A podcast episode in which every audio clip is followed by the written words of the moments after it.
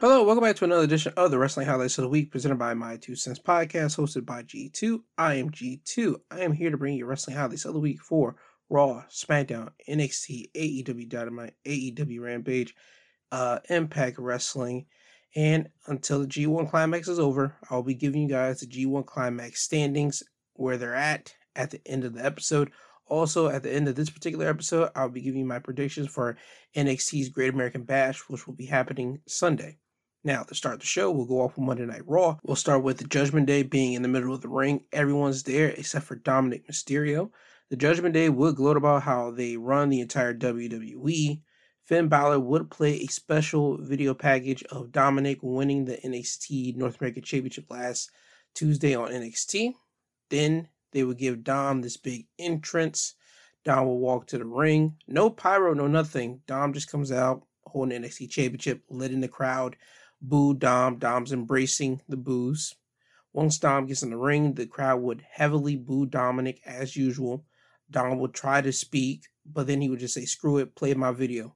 And then you would see them play a video of Dom's uh, greatness, quote unquote, since he's been in the Judgment Day, to him uh, eventually winning the NXT North American Championship. Then the Unified Tag Team Champions, Kevin Owens and Sami Zayn, will walk out on that stage. Kevin Owens will say this is like deja vu because they did this last week. Kevin Owens will continue to talk, and Dom will interrupt him, saying that he is tired of being disrespected. He's a champion. Sami Zayn would say that Dominic is correct. He is being disrespected because the people don't respect him. So Sami would throw out a challenge to Dom for a match later in the night. Dominic would accept. Sami would remind Dominic of last week when the Judgment Day pressed him and Kevin Owens for a tag team title match. They got it because Kevin Owens and Sami are fighting champions. Now it's time for Dominic to return the favor since Dom says he is a fighting champion. Dominic at first will start to wave his hands no, but Rhea will step in and say that Dominic accepts. And there you have it. So we have our match later tonight. May for Sami Zayn going against Dominic Mysterio for the NXT North American Championship. But the first match of the night would be Becky Lynch versus Zoey Starks with Trish Stratus in Zoey's corner. Becky would win the match by pinfall by catching Zoey off of her springboard with a manhandle slam for the win. So now Becky will be facing Trish Stratus at a time to be announced. So that rematch has been confirmed, which we all knew was going to happen. It's kind of how the storyline kind of goes here. Next up was Cody Rhodes for his in ring promo. Cody would talk about what happened last week with Brock beating him up with a chair in front of his mother. Cody will say that Brock doing that was a mistake, and Cody plans on embarrassing Brock Lesnar at SummerSlam. And that's basically the gist of Cody's promo here. I want them to make Cody versus Brock some type of stipulation match at SummerSlam because it feels that it's warranted for a specialty type match because this rivalry between Cody and Brock has been feeling kind of blah because Brock he'll appear once in a while and Cody's just out there trying to hype up this thing between him and Brock. Next week Brock's supposed to return, so hopefully they got one more week to at least give them some type of stipulation for their upcoming match, but hopefully they do so. Now, next up, NXT North American Championship match. Sami Zayn with Kevin Owens in his corner going against the champion Dominic Mysterio, who had Rhea and Damian Priest in his.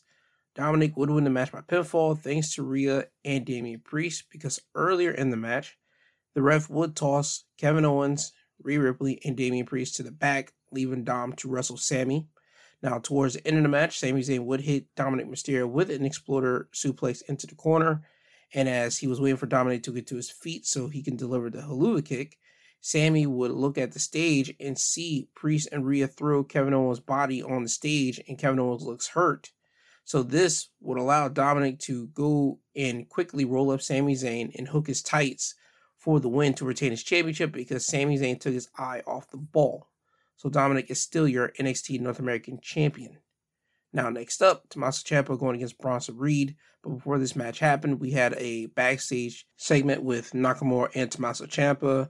Tommaso would tell Nakamura that he has a match with Bronson. He doesn't need Nakamura to come out there to interfere. And he would say, Listen, I understand I kind of interfered in your match last week and you kicked me in the chest. I'll give you that. But that's your only freebie that you get. Don't come out and interrupt mine because if you do, we're going to have problems. Now, does Nakamura heed by that warning? No, because Nakamura will come out. He will stand on the ramp. Tommaso Ciampa will be distracted by Nakamura, and this will allow Bronson Reed to hit Tommaso with a running shoulder block off the apron, then throw Tommaso into the ring and hit the tsunami for the win. So Bronson Reed wins this match against Tommaso Ciampa. And now it seems that we're going to have some beef between Nakamura and Tommaso. I just wish that we could have got this match in their prime whenever they both were in NXT. Uh, that's what I wish. But since they're on the main roster, hopefully we get that Nakamura Tommaso Ciampa style battle that we would have gotten if they were in NXT on the main roster. Hopefully, but time will tell. Next up, we were supposed to get Liv Morgan going against Rhea Ripley because Liv is trying to get revenge for Rhea putting Raquel on the injured list. But that match does not happen because Rhea would attack Liv Morgan from behind as Liv would make her entrance. Rhea would throw Liv's uh, shoulder first into the barricade. Then she would throw Liv into the ring post, shoulder first.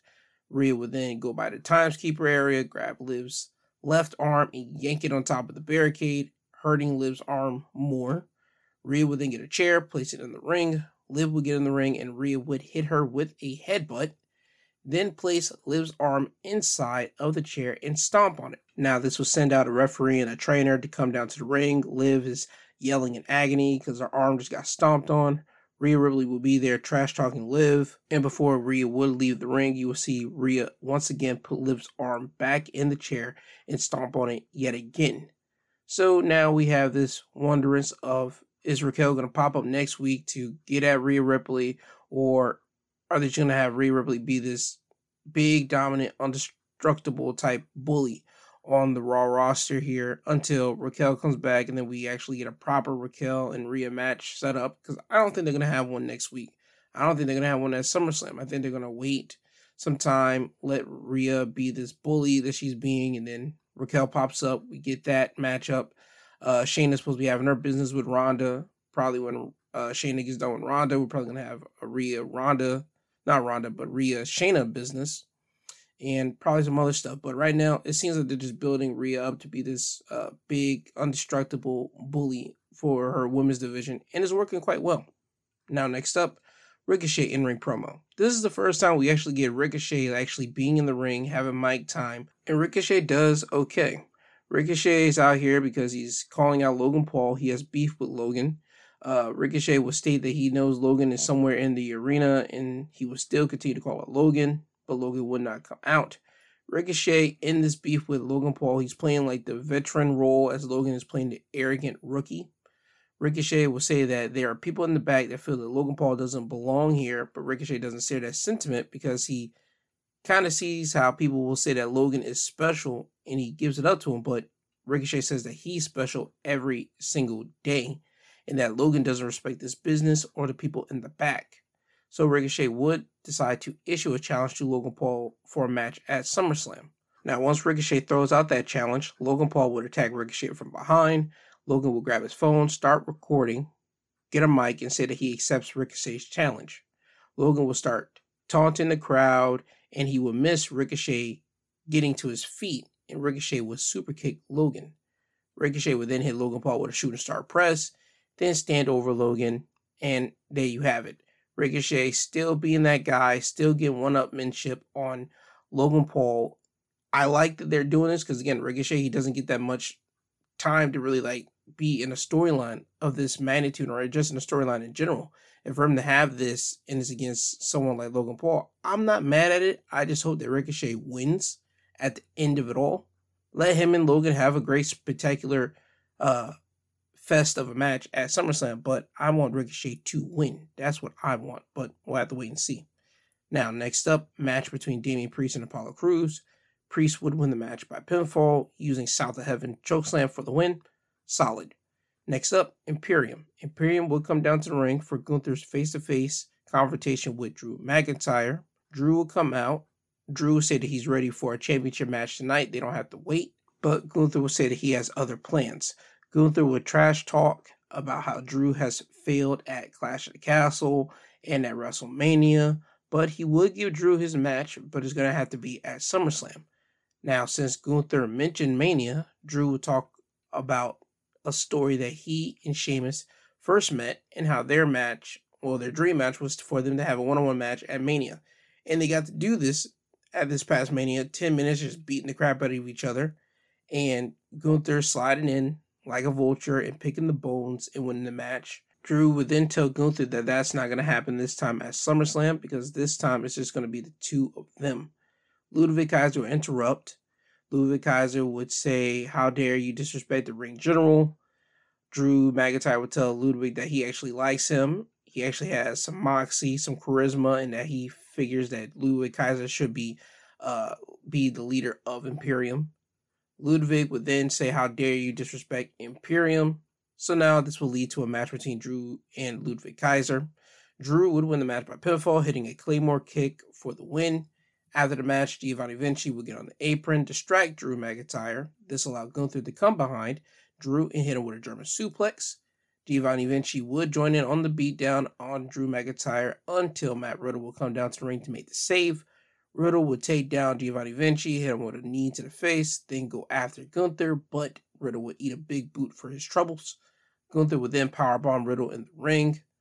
Now, Gunther would see Drew McIntyre outside of the ring, and Gunther would go outside of the ring, clear off the commentary table, and he would try to powerbomb Drew through the table, but Drew reverse it with a backdrop uh, suplex or just a backdrop in general. Drew would then pick up Gunther, hit him with a powerbomb through the commentary table, and then you see Drew go over to the Intercontinental Championship, grab it, hold it up over Gunther's body. Again, build up for their match at SummerSlam. Now, main event segment, contract signing between Seth Rollins and Finn Balor here. You got two of the guys in the ring. This is a mind games matchup from Seth to Finn. Seth would tell Finn that he knows, just like the rest of the people, that Finn has no chance of walking out of SummerSlam as champion. And Seth would name the scenarios for Finn at SummerSlam. One, Seth beats Finn and the people sing his song. And two, just so happen if Finn wins the championship, he's going to be a far less, well, his reign's going to be lesser than his first one because Damian Priest is going to cash in the money in the bank on him at that moment because that's what Finn would do to Damian if Finn was in Damian's position. Now, Seth will say that SummerSlam will be the end of the Judgment Day. Finn, he will sign the contract. Finn will say that Seth has this all figured out, but he doesn't because Finn is tired of eating losses. He's been eating loss at the loss at the loss for the past seven years, and he wants to scratch this itch, this long seven year itch. And as Finn is speaking, the Judgment Day will start coming from various locations and they will start crowding the ring. Now, Seth knows that he's outnumbered, outmatched. He starts just gunning for one member of Judgment Day at a time. He goes after uh, Damian Priest first, flinging the table at him. Then he goes after Finn. Uh, Dom gets in. Dom gets beat up by Seth. Seth then gets started getting mauled by everyone until Sami Zayn comes out. Sami comes out with a chair. He's able to hit Priest with it, hit Finn with it. He's about to hit Dom with it, but Rhea will grab it. And now Sami gets beat up by the Judgment Day. Priest would hit Sami with a South Heaven choke slam, and then Dom would kick Sami out of the ring.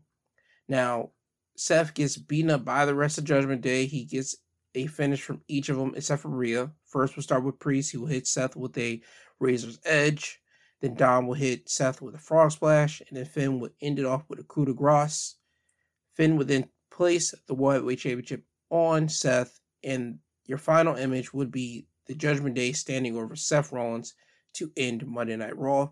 Solid segment in Raw. I like the contract signing. Again, I like this more uh, ruthless side of Finn. If he happens to win at SummerSlam, that's great. But again, I think they're going to go with Damian Priest cashing in on him because you had that moment even during this beatdown that you saw Finn and Priest staring at one another when Priest held the Money in the Bank briefcase because Seth was down at this moment.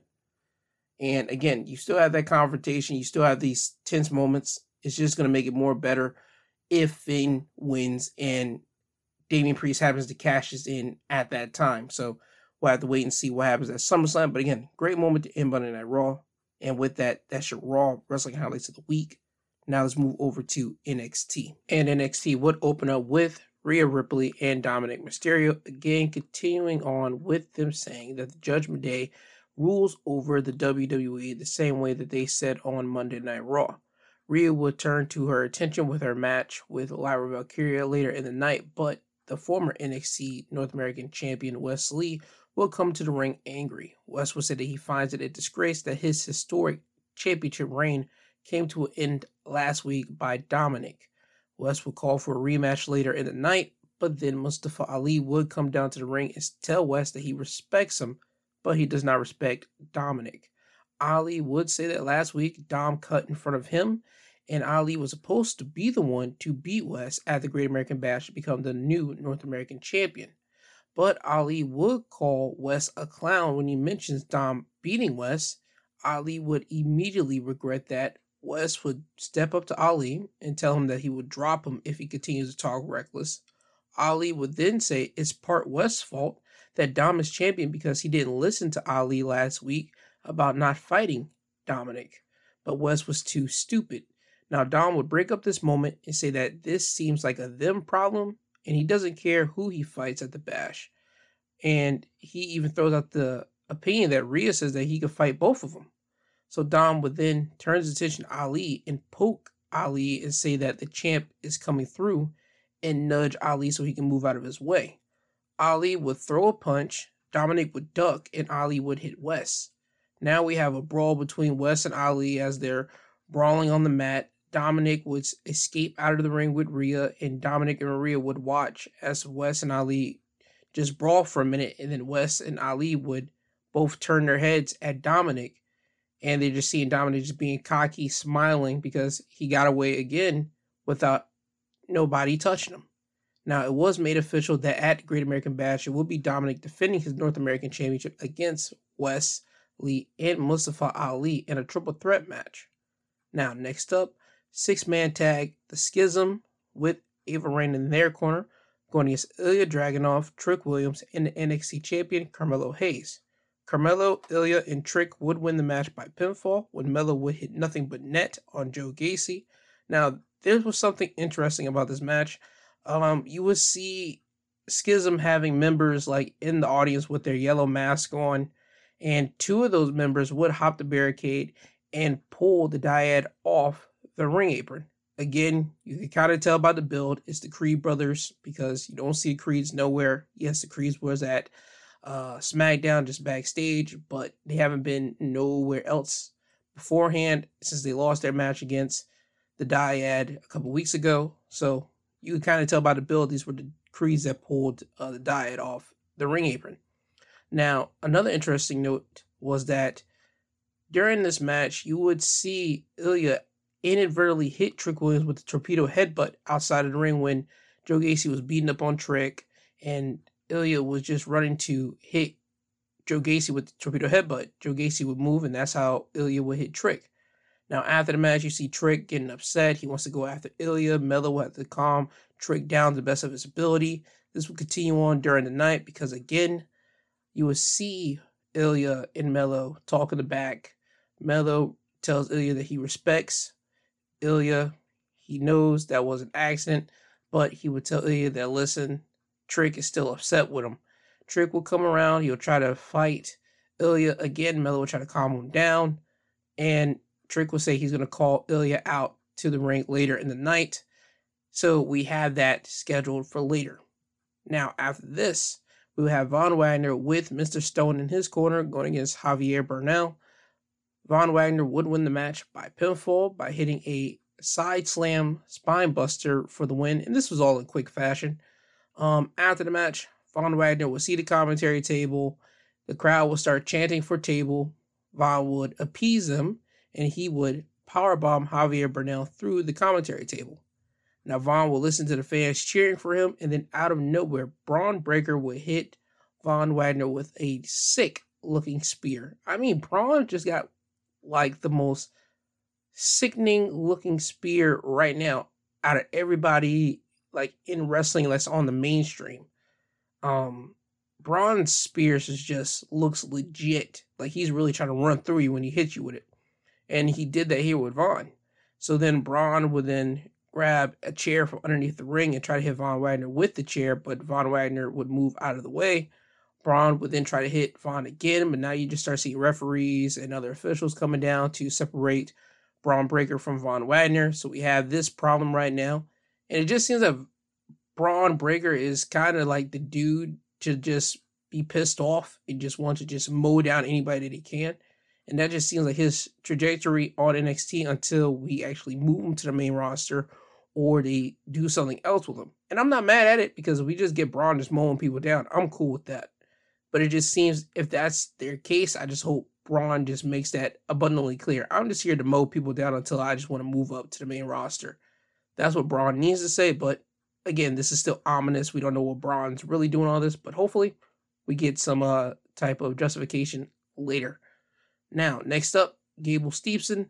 He comes down for in-ring promo. Gabe Steveson's out here to make his decision on his future, whether he goes to the Olympics and become a two-time uh, gold medalist in wrestling, or go to college once again and become a three-time NCAA champion, or join the WWE. But before Gabe can even say another word, Baron Corbin will come out and tell Gable that he needs to choose either of the two other options, but don't pick the WWE. Baron would tell him that Gabe does not belong here and that this mat will show him who he really is. Baron will say that he is a shark and he is hungry. So this would basically give Gable the most easiest option and he would tell Baron that, you know what, you made my decision real easy. Why don't we have a match my first match, my debut match at the Great American Bash.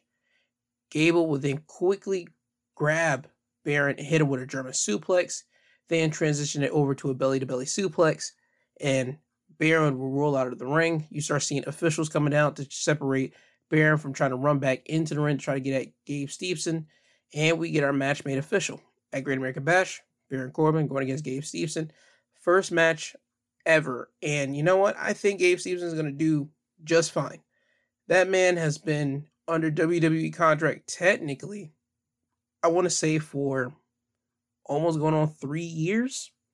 And he has never ever made his debut. Now he's finally making his debut. I know he was training under uh, Mr. Kennedy because Kennedy did a interview with someone and he mentioned that. And I was just always wondering when is Gabe Steveson going to make his debut? And now that we know, well, I can't wait to see it. Now, next up, kendo stick match with Dana Brooke with Kelani Jordan in her corner going against Cora Jade. The kendo stick match was quite simple. No disqualification, but the weapon of choice majority for this match was kendo sticks. Dana would win the match by pinfall by hitting Cora Jade with a swanton bomb for the win. This match was highly dominated by Cora Jade. Cora was using kendo sticks on Dana Brooke a lot during this match, and Cora would get too cocky she would sit Dana Brooke on a chair and tell Kelani to watch this. Coral was going to knock Dana's head off with a kendo stick, but Kelani would get on the apron and tell Cora, don't do it. Cora would run over to Kelani and try to hit Kelani with the kendo stick, but Kelani would drop off the apron. Cora would then turn her attention towards Dana and walk towards Dana. Dana would then hit Cora with a drop toehold, and Cora's face would hit face first on the chair. Now, this would turn the match into Dana's favor. You start seeing Dana beat up on Cora Jade, get a kendo stick from Kelani Jordan, start wailing on uh, Cora, and then that will lead to the Swanton Bomb for the win. So, as I said, Cora Jade, she got cocky in this. She could have beat Dana Brooke, but again, her cockiness kind of was her downfall. Now, next up, tag matchup Tony D'Angelo and Stacks going against Bronco Nima and Lucien Price. Scrypts will be on commentary during this match, so Scrypts is with these two guys. And Tony and Stacks would win the match by pinfall by hitting Price with a double flapjack. Thing to note, Axiom, he would get his revenge on Scrypts. He would come out of nowhere, drop kick Scrypts, start beating him up. Uh, he would take him to the back, start beating him up all the way up to the back, and that would exit Scrypts to make sure he would not be able to interfere in this tag matchup here.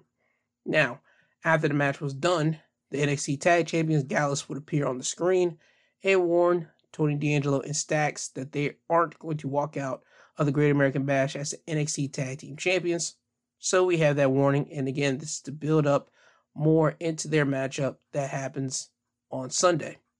Next up, the Supernova Sessions, hosted by Meta-Four, and their guest was Noam Dar. Noam Dar would still be in a comatose state, not moving, just sitting in a wheelchair at this moment, in like some trashy, like teared up style clothes. Lash Legend will recount six weeks ago when Noam Dar wasn't medically clear to compete against Nathan Frazer to defend his Heritage Cup, and Oro Mensah took Noam's place and lost to Nathan. Lash will look into the records and then she will decide to bring out the Heritage Cup and show it to Noam Dar. Noam will start snapping out of the comatose state and start getting excited. Noam will go back to his showboating self, holding the Heritage Cup, proclaiming himself as the true champion. But then you will see Dragon Lee and Nathan Frazer, who Nathan is holding his Heritage Cup, will come towards the ring. Now, Dragon and Nathan will question Noam Dar's legitimacy, asking who is the real Heritage Cup holder. And this will allow Valentina Feroz and Yulisa Leon to pull out Lash Legend and Jakara Jackson out of the ring so Dragon Lee and Nathan Frazer could fight uh, Noam Dar and Mensah in the ring, throw them out, and then hit them with suicide dives. Now, it was made official that at the pre show of the Great American Bash, we're going to get an eight person tag. Meta-Four going against Dragon Lee, Nathan Frazer, Valentina Feroz, and Yulisa Leon.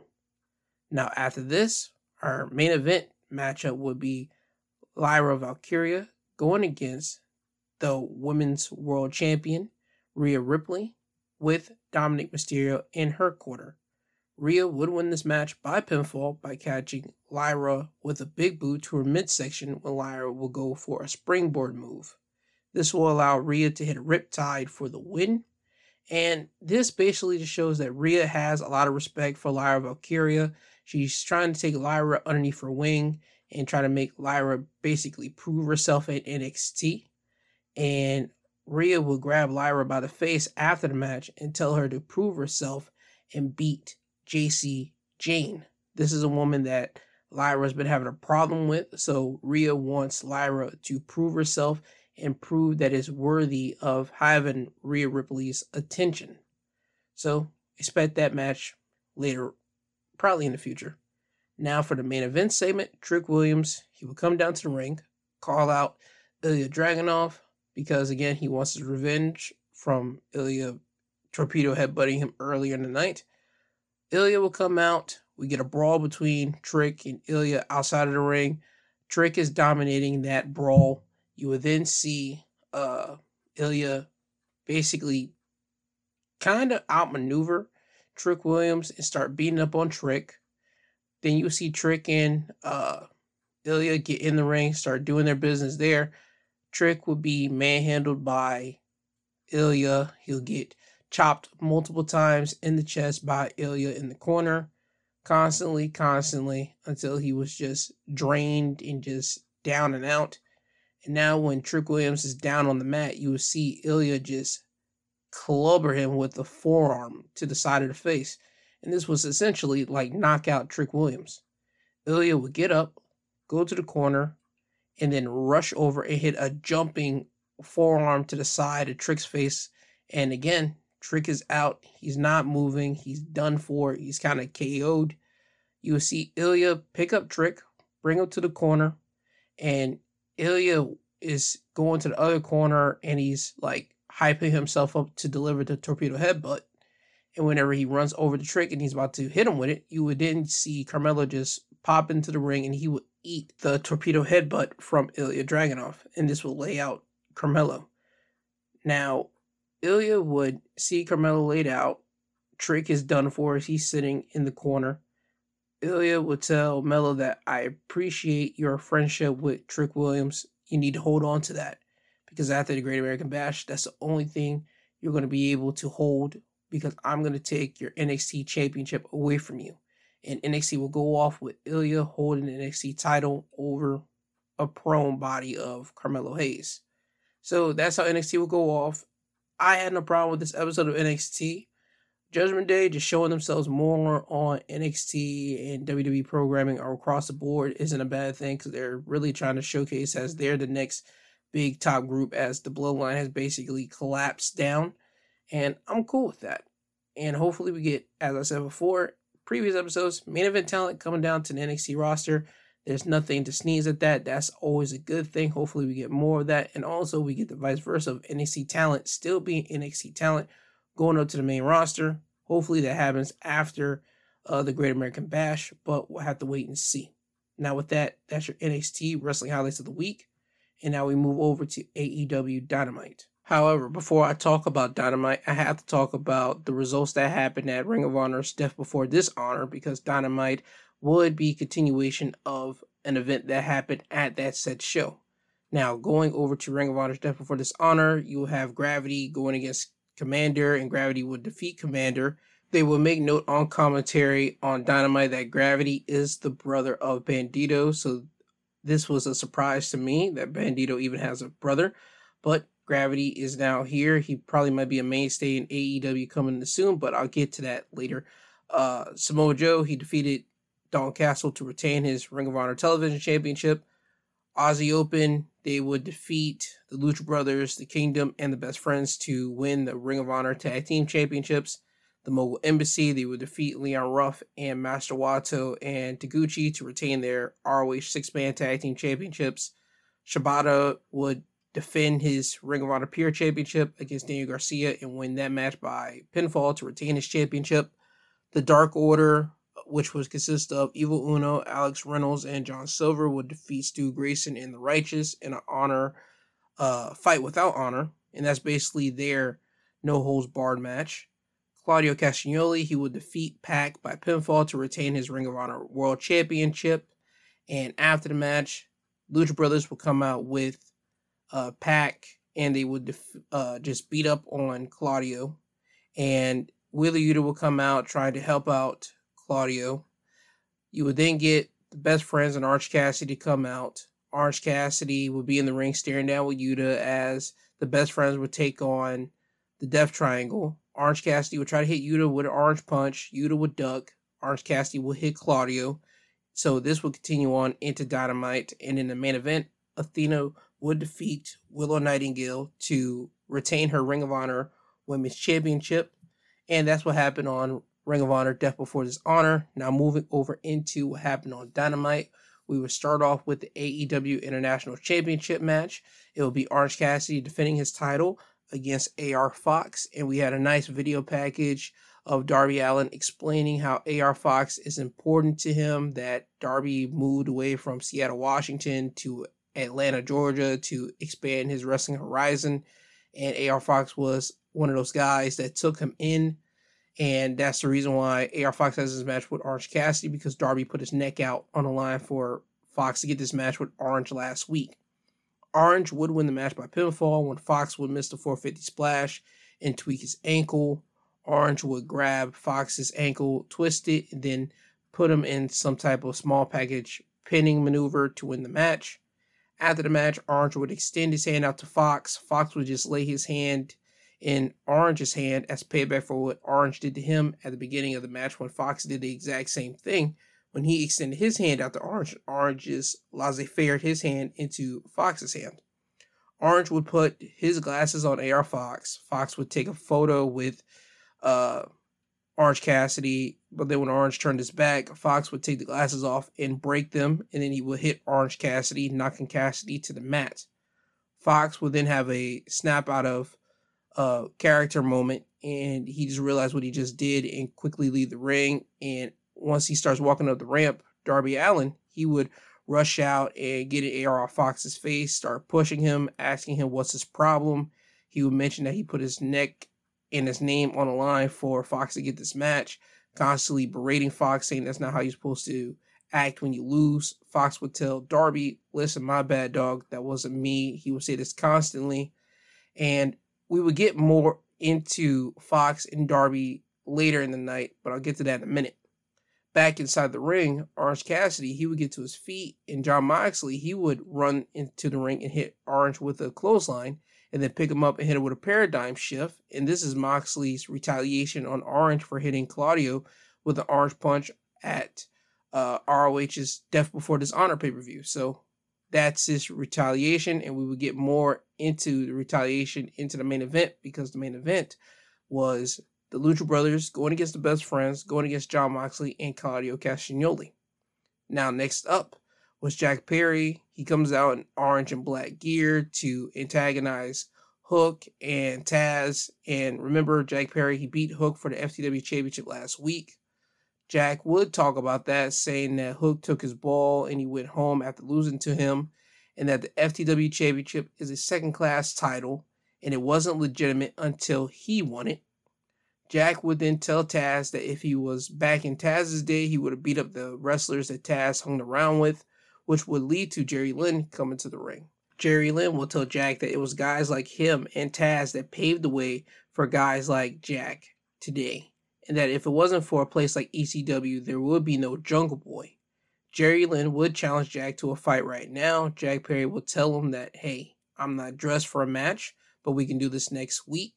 So it was made official. Jack Perry will be having a face to face with Jerry Lynn next week. I don't think they're going to have a match. I think they're going to get some ECW originals that they can get to probably be there to probably surround Jack Perry and probably beat up on Jack. That's what I'm hoping for, but we'll have to wait and find out next week. Next up was Pac going against Gravity, and they will play into the whole Gravity Pac, the whole deal with Pac having a former nickname being the man that Gravity forgot, and Pac's constantly trying to tell Gravity, Do you remember me? So I like seeing that side of Pac instead of him always being a mean, snarly guy. He actually got to see some jokingness out of Pac at the beginning of the matchup here, but Pac still would win the match by submission by locking in the brutalizer on Gravity after hitting a brainbuster from the top turnbuckle. Now, after this, we, our next match would be Swerve Strickland with Prince Nana in his corner, going against Darby Allin, who had Nick Wayne in his corner. Swerve would win the match by pinfall thanks to AR Fox's interference. One Swerve would hit Darby Allin with a Death Valley driver from the second turnbuckle onto the apron. Darby would be outside of the ring trying to collect himself. Swerve would be in the ring, and the ref would be busy seeing Nick Wayne stopping Prince Nana from entering the ring that he would miss seeing Darby Allin get to his feet and AR Fox would throw Darby into the ring post. Now Darby would get to his feet again, but now he's stumbling. Swerve would grab him, pull him into the ring, and hit the JML driver for the win. After the match, AR Fox will get in the ring, beat up on Darby. Nick Wayne will go after Swerve, and as Nick is punching Swerve in the corner, AR Fox will grab Darby Allin's skateboard and hit Nick with it, laying him out. Nana would then extend a Mogul Embassy shirt to AR Fox, and Fox would accept it. So now AR Fox is part of the Mogul Embassy.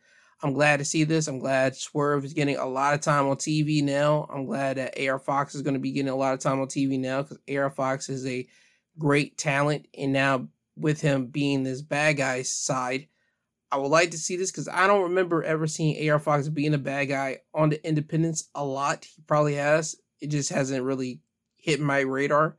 So I'm glad to see this here. And I forgot until I saw on Twitter somebody may mention that Swerve and AR Fox they actually have some uh, connection because they used to work against each other in Lucha Underground, and I remember that. And I saw the photo, I was like, oh yeah. So now seeing those two connected back here on AEW Dynamite, AEW Television as a unit in a group, that's going to be great. Again, seeing more of Swerve on television is great. Seeing AR Fox on TV more now is going to be great. Hopefully, now we just complete that puzzle with Keith Lee sometime soon. That'll be great. Now, next up, Britt Baker going against Taya Valkyrie. Britt would win the match by submission when she would counter the Road to Valhalla and lock in the lockjaw for the win. There you go. Main event. Tag triple threat match. Lucha Brothers going against Best Friends, going against Mox and Claudio. The Lucha Brothers would win the match by pinfall when the Lucha Brothers would hit the Fear Factor on Trent Beretta you had Orange Cassidy coming out trying to go after uh, Jon Moxley for Moxley going after him earlier in the night. So Mox will be dealing with Orange and he would miss the Fear Factor trying to break up the pin. However, after the match, chaos just ensues. Everybody from each group just starts brawling with each other. You have the Lucha Brothers, Blackpool Combat Club, uh, best friends and Orange Cassidy just start brawling with each other. Everybody's out there except Pac. Pac was not out there. I hope they make mention of that next week, but we'll have to wait and see. But also next week, it was announced that there'll be a anything goes match, triple threat with Jon Moxley, um, Trent Beretta, and Penta. I think that match is going to be great. I think you're going to see Moxley bleeding. I think you're going to see Penta probably bleed. Trent Beretta, I don't remember seeing bleeding in AEW or anywhere, so we might get to see Trent bleed next week, maybe. Since next week is AEW Dynamite's 200 episode, and I can't wait to see that. Also on that schedule, we have Chris Jericho and Konosuke Takeshita going against Sammy Guevara and Daniel Garcia, and we will get more of the saga of whether Chris Jericho is going to be joining Don Callis' family or not. Um, Don is still playing those whole sympathetic family type tropes with Chris Jericho. Chris Jericho would meet up with uh, 2.0, Tay Melo and Anna Jay later in the night, and you just see them trying to talk to Chris Jericho, asking him, What's he doing? Is he really doing this? And Chris would tell him, Listen, this isn't easy for me. You guys think this is easy, and you just start seeing each one of them just like walk away from Jericho and tell Jericho, once you figure this out, then you will give us an answer. So right now, it just seems that Chris Jericho is just a man that's stuck between a rock and a hard place because he got his group, the Jericho Appreciation Society, and then he got the longtime friend slash brotherhood bond with Don Callis on the other end. So Jericho's really stuck between the middle. And next week we'll probably get an answer from Jericho. Is he really going to join Don Callis's group, or is he going to uh, stick with his group? So we'll have to wait and see next week what happens with that. But with that, that's your AEW Dynamite wrestling highlights of the week. Now move over into Impact Wrestling. And Impact will start off with a tag team matchup. It is the Knockouts World Champion Trinity teaming up with Dani Luna going against the Coven, which consists of Taylor Wilde and Kilynn King. Trinity and Dani would win the match by pinfall when Trinity would hit Taylor with a sit out full Nelson slam, then turn it into a pin. After the match, former Knockouts champion Deonna Purrazzo would come to the ring, and Deonna would tell Trinity that she will be getting her rematch for the Knockouts championship at Emergence, and that was it, plain and simple. So we have that match to look forward to at Emergence. Now we will go backstage. We will see the X Division champion Lio Rush shining off his championship, and then you see Moose and Brian Myers walk up to Lio, and Brian would ask Lio why didn't he help beat up the machine guns and Josh Alexander and Kushida last week? And Lio would just look at them and say, I don't know how you could even trust that guy. Bully Ray will pull up and Bully Ray will ask, You mean me? How can they trust me? Bully would tell Lio that he's too new to be even asking any of these questions. And Lio will have to tell all of them that listen, I'm not here to try to be friends with anybody. I'm just here trying to do my own thing. Moose would stop him right then and there and say, listen, we're all have a collective goal. We're all trying to get one piece of gold off of a particular someone. And they're talking about Alex Shelley taking the title off of Alex. And Bully would tell Lio that they need to know Lio's answer before the end of the night, whether he's with them or against them. And we will get that answer sooner rather than later. Um, after this, we get a loser leaves impact matchup of Johnny Swinger going against Zicky Dice. Johnny Swinger would win the match by pinfall using his feet on the rope. This was a comedy match. Johnny and Zicky Dice, they were never really uh, serious wrestlers in Impact. They were always used for comedy spots here and there. And to further prove my point, the beginning of this match saw them do the finger poke of doom and for people that are not aware of that, I'll make it short and simple.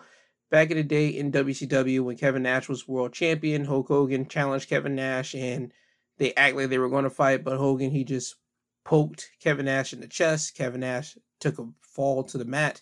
Hulk Hogan pinned Nash, and that was the beginning of the downfall for WCW. At least that's what people were been saying for years and years, and even to today. So you would get Johnny and Zicky do this. Johnny would poke Zicky Zicky would take a dive. Johnny would cover Zicky, but Zicky would get him into a small package. and Johnny would kick out. So now you start seeing them at least get a little bit serious. Johnny Swinger, he would leave out of the ring, tell Zicky, listen, I'm not going to do this.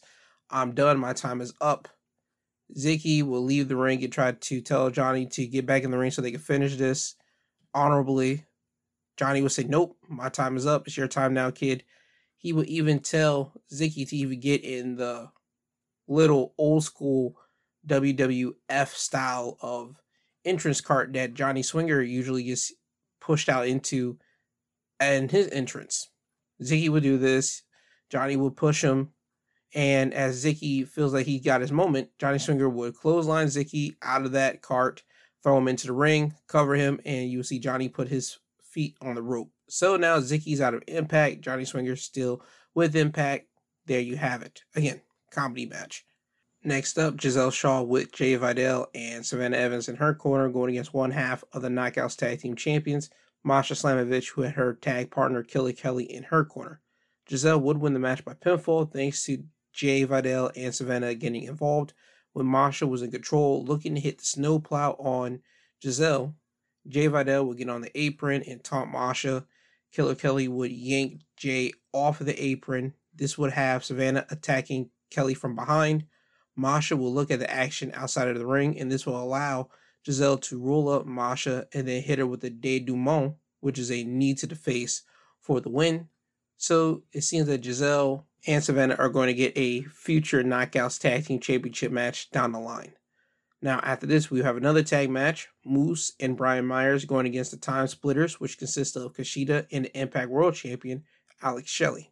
The Time Splitters would win this match by pinfall when Brian Myers had Alex in a headlock and he was going to tag Moose in. Alex would quickly get Brian in a pinning maneuver and win the match. After the match, Moose would come in and attack Alex. Now you have all four guys in the ring just brawling with each other. Then Bully Ray would run down to the ring and help out Moose and Brian Myers. Then Josh Alexander would run into the ring to look out to even the numbers. Then Lio Rush would run into the ring. He would come in and attack Alex Shelley. So he's now sided with Brian Myers, Moose, and Bully Ray.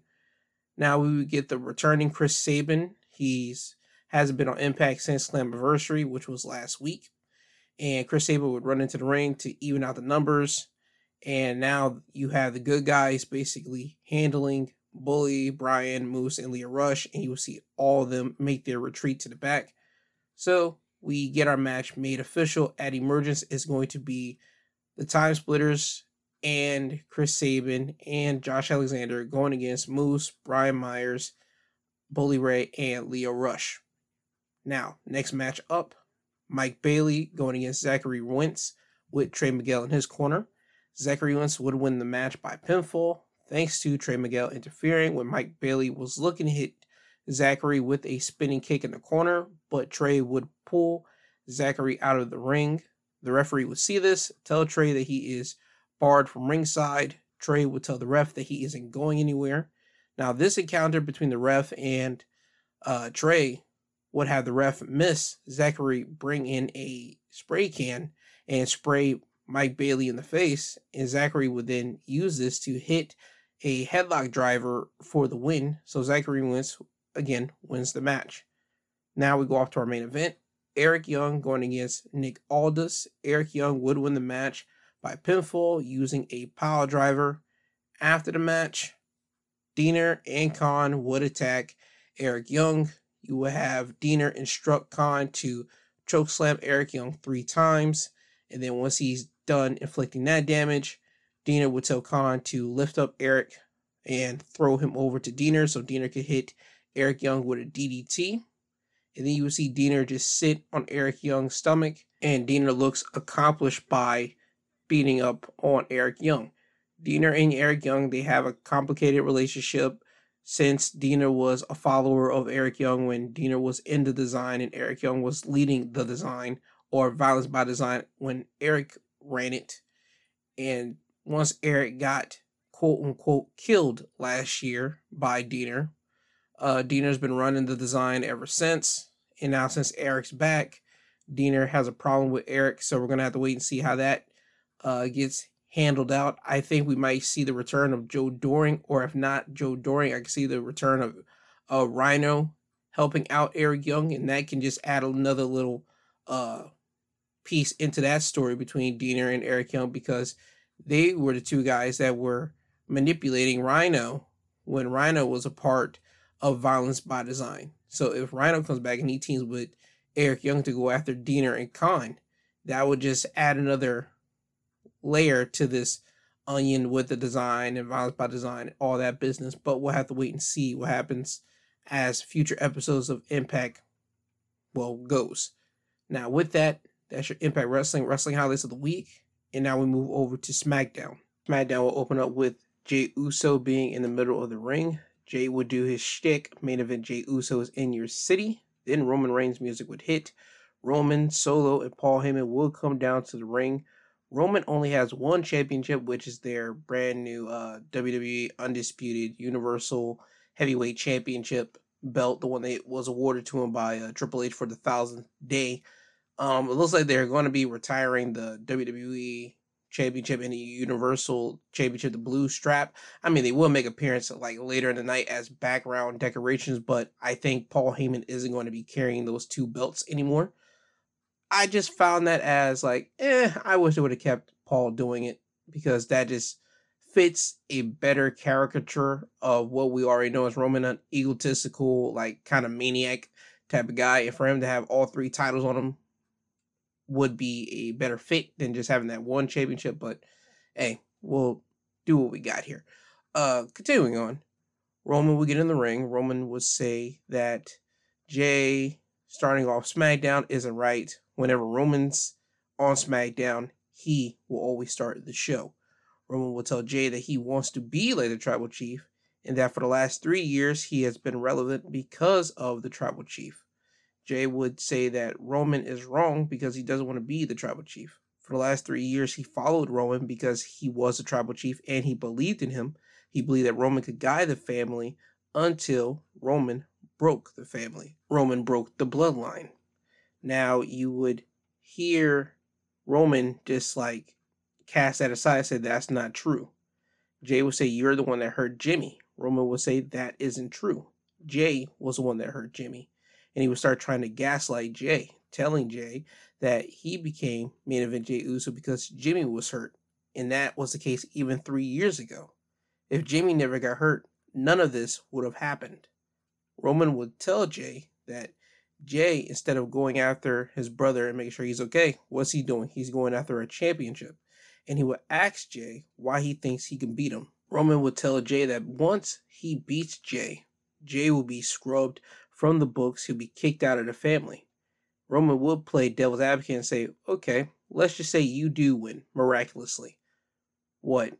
I'm going to be Roman Reigns and you? Nah, they don't believe in that. And he would ask Jey, what makes you think you can beat me?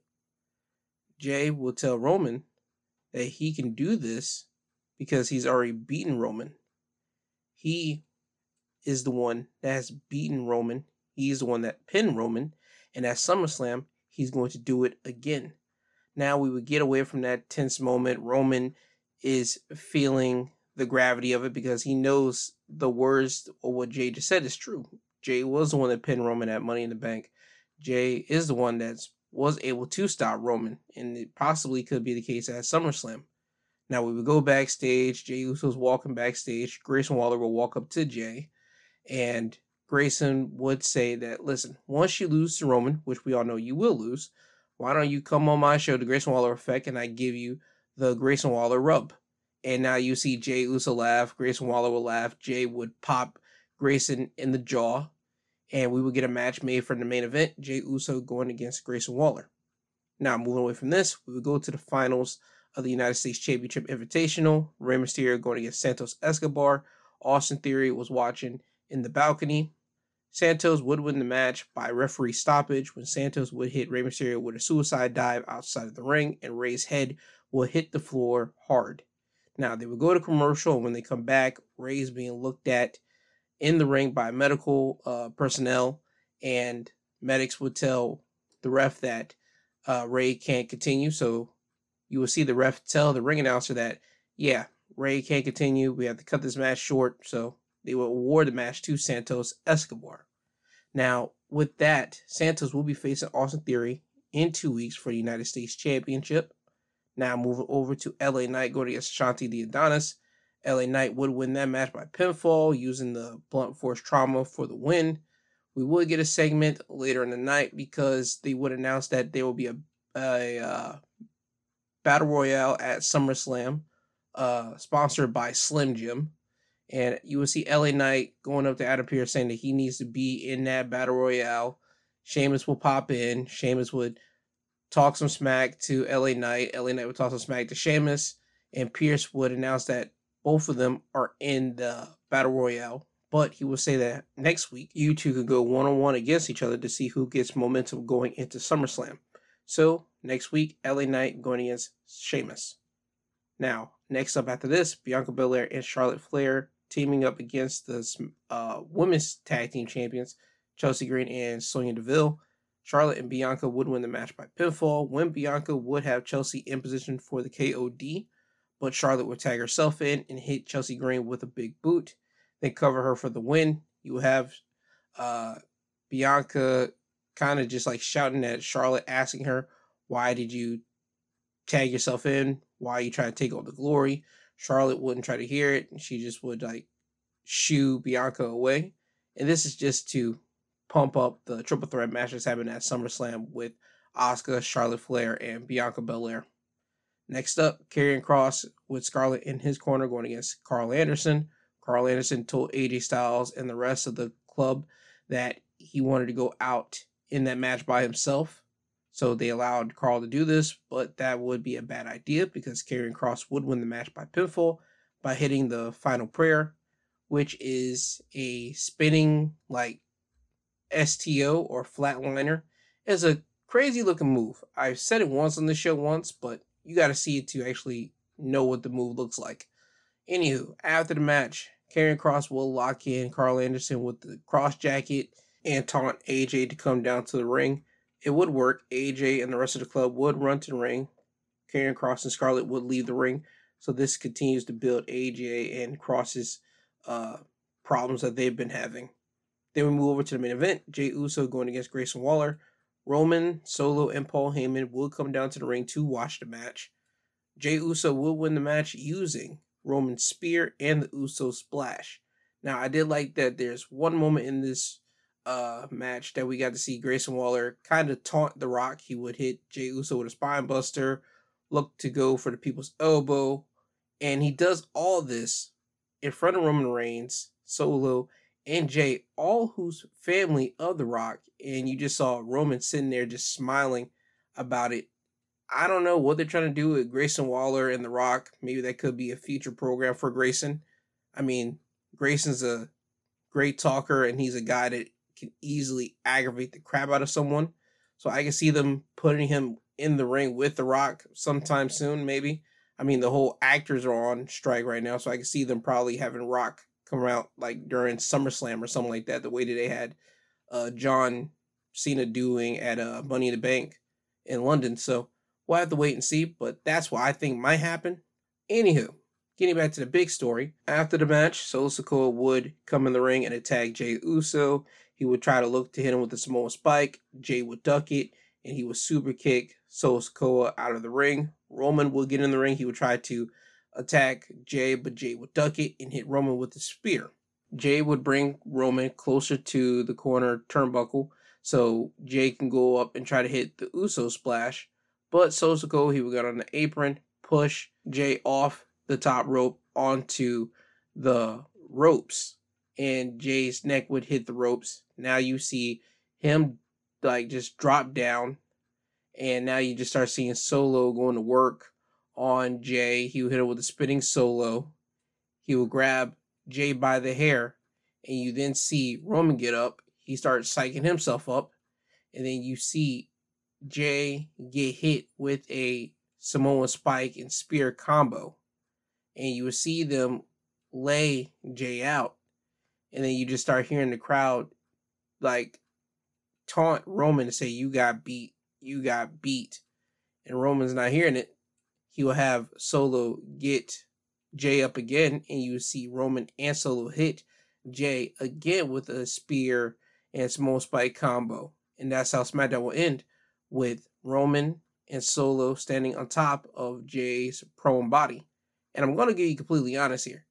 They got one more week for SmackDown, and they're going to do the whole tribal combat deal at SummerSlam. And I'm saying it right now. I wouldn't be mad if Jey beats Roman for the championship off the fact alone that that uh, spear and Samoan Spike move, that finisher, that looked clean. Every time they always hit it, it looks clean. And they only hit that move literally three times, Roman and Solo. So for me, selfishly, Jey winning and I see Roman and Solo being a legit tag team going after the tag belts and winning them, I don't think that'll be a bad thing. People might say that's kind of like a step down. I think that'll be a nice way to progress Solo into getting some championship gold on the main roster. And it also can just make it easy for Roman. Because let's be honest here, the tag titles haven't been nothing since the Usos like lost the belts to Kevin Owens and Sami Zayn at WrestleMania. And there's no disrespect to Kevin Owens and Sami. It's just that they haven't had that like rivalry or type of match that the Usos had whenever they were in their reign as champions. So again, they still got one more week. My mind might change like next week, but right now I have no beef with Jey winning, so we can get Roman and Solo going after the tag belts to keep that spear and Samoan Spike combo looking clean as ever, to be completely honest. But again, that's just me being selfish. Anyhow, that's your SmackDown Wrestling Highlights of the Week. And moving over to Rampage, um, we will start off with a tag team battle royale with the winners of the battle royal will be crowned number one contenders because Adam Cole and MJF have to go after FTR on Collision, which happens tonight. And the winners of the Battle Royal would be Big Bill and Brian Cage when they would lastly eliminate Butcher and the Blade. So Big Bill and Brian Cage are your new number one contenders, so they'll be facing off either against FTR or MJF and Adam Cole in the future. Next matchup Commander going against Kip Sabian. Commander would win the match by pinfall when he would hit a springboard Canadian destroyer, then walk the ropes to hit a shooting star press for the win. After this, we would have the Kingdom going against two scrubs. The Kingdom would win the match by pinfall using the Proton Pack, which is a backpack stunner slash running kick combination to win the match. Then we go to our main event. Hikaru Shida going against Nyla Rose. Hikaru Shida would win the match using the katana, which is basically a uh, spinning kick to the head after countering the beast bomb.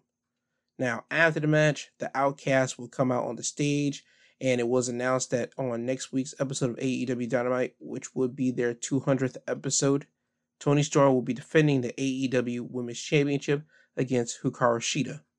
And that is your AEW Rampage wrestling highlights of the week. And now we move over to the G1 Climax. Last week I gave you the standings. This week I will give you an update on the standings as it pertains right now. In Block A, Sanada is carrying that block with 10 points. In Block B, right now it's a tie for first place. It is Will Ospreay and Okada at 8. In Block C, we have a three-way tie right now. We have David Finlay, Evil, and Tama Tonga with 6. And in block D, the man who is leading that block is Jeff Cobb with eight. Now, everybody in this, well, everybody in each block only have two more matches to grab more points. But right now, Sanada has clinched a spot in the quarterfinals. For the people that don't know, in the quarterfinals, you have uh, Block A, Block B, Block C, Block D. The people that are holding the most points, number one and number two for each block. They'll be making it over to the quarterfinals, and that's when you start seeing people just start doing battle with people in different blocks. Like in the quarterfinals, they have it set up for uh, block A's, the number one person who's got the most points going against block C's second person. And continuing on, block B's number one will go against block D's number two, block C number one going against block uh, B's number two, and then block D's number one will go against block A's number two. For people that want to know about all this stuff, go to Wikipedia. They'll update it and they'll let you know who's going to be in each quarterfinals. But as I said, the IWGP World Champion Sanada has clutched a spot in the quarterfinals, so he's going to be there whether he loses the last two matches or wins them. He's already in there. So it's up to people to get their last, uh, win their last two matches to at least try to gain some points to make it to the quarterfinals. But with that, that is your G1 climax uh, standings as it is right now. And remember, the winner of the G1, they will be getting a shot to face off against the IWGP World Champion at Wrestle Kingdom. Now, moving over to NXT's uh, Great American Bash, the predictions for the show. Uh, first, we start off with the triple threat match for the NXT North American Championship. Dominik Mysterio, Wes Lee, Mustafa Ali. I think Dominik is going to retain the title. He just got that belt, what, last week. Get main uh, television attention on it. You got Raw covering it. You got NXT covering it. And even SmackDown, the hater Michael Cole who doesn't like Dominik, he'll talk about it from time to time. So it's getting all the WWE coverage for the NXT brand. So I think Dominik's going to hold on to that. And I think because of Wes and Mustafa Ali trying to see who's going to beat Dom, that's going to be the point of it. So Dom retaining. And also Rhea Ripley's interference. Submission match for the NXT Women's Championship. Tiffany Stratton going against Thea Hail. Tiffany's going to win. I just want to know what type of submission she's going to pull out. Again, I think she might use a uh, single leg Boston Crab, maybe, or probably even some type of old school, like crazy looking like submission that we haven't seen in a long time.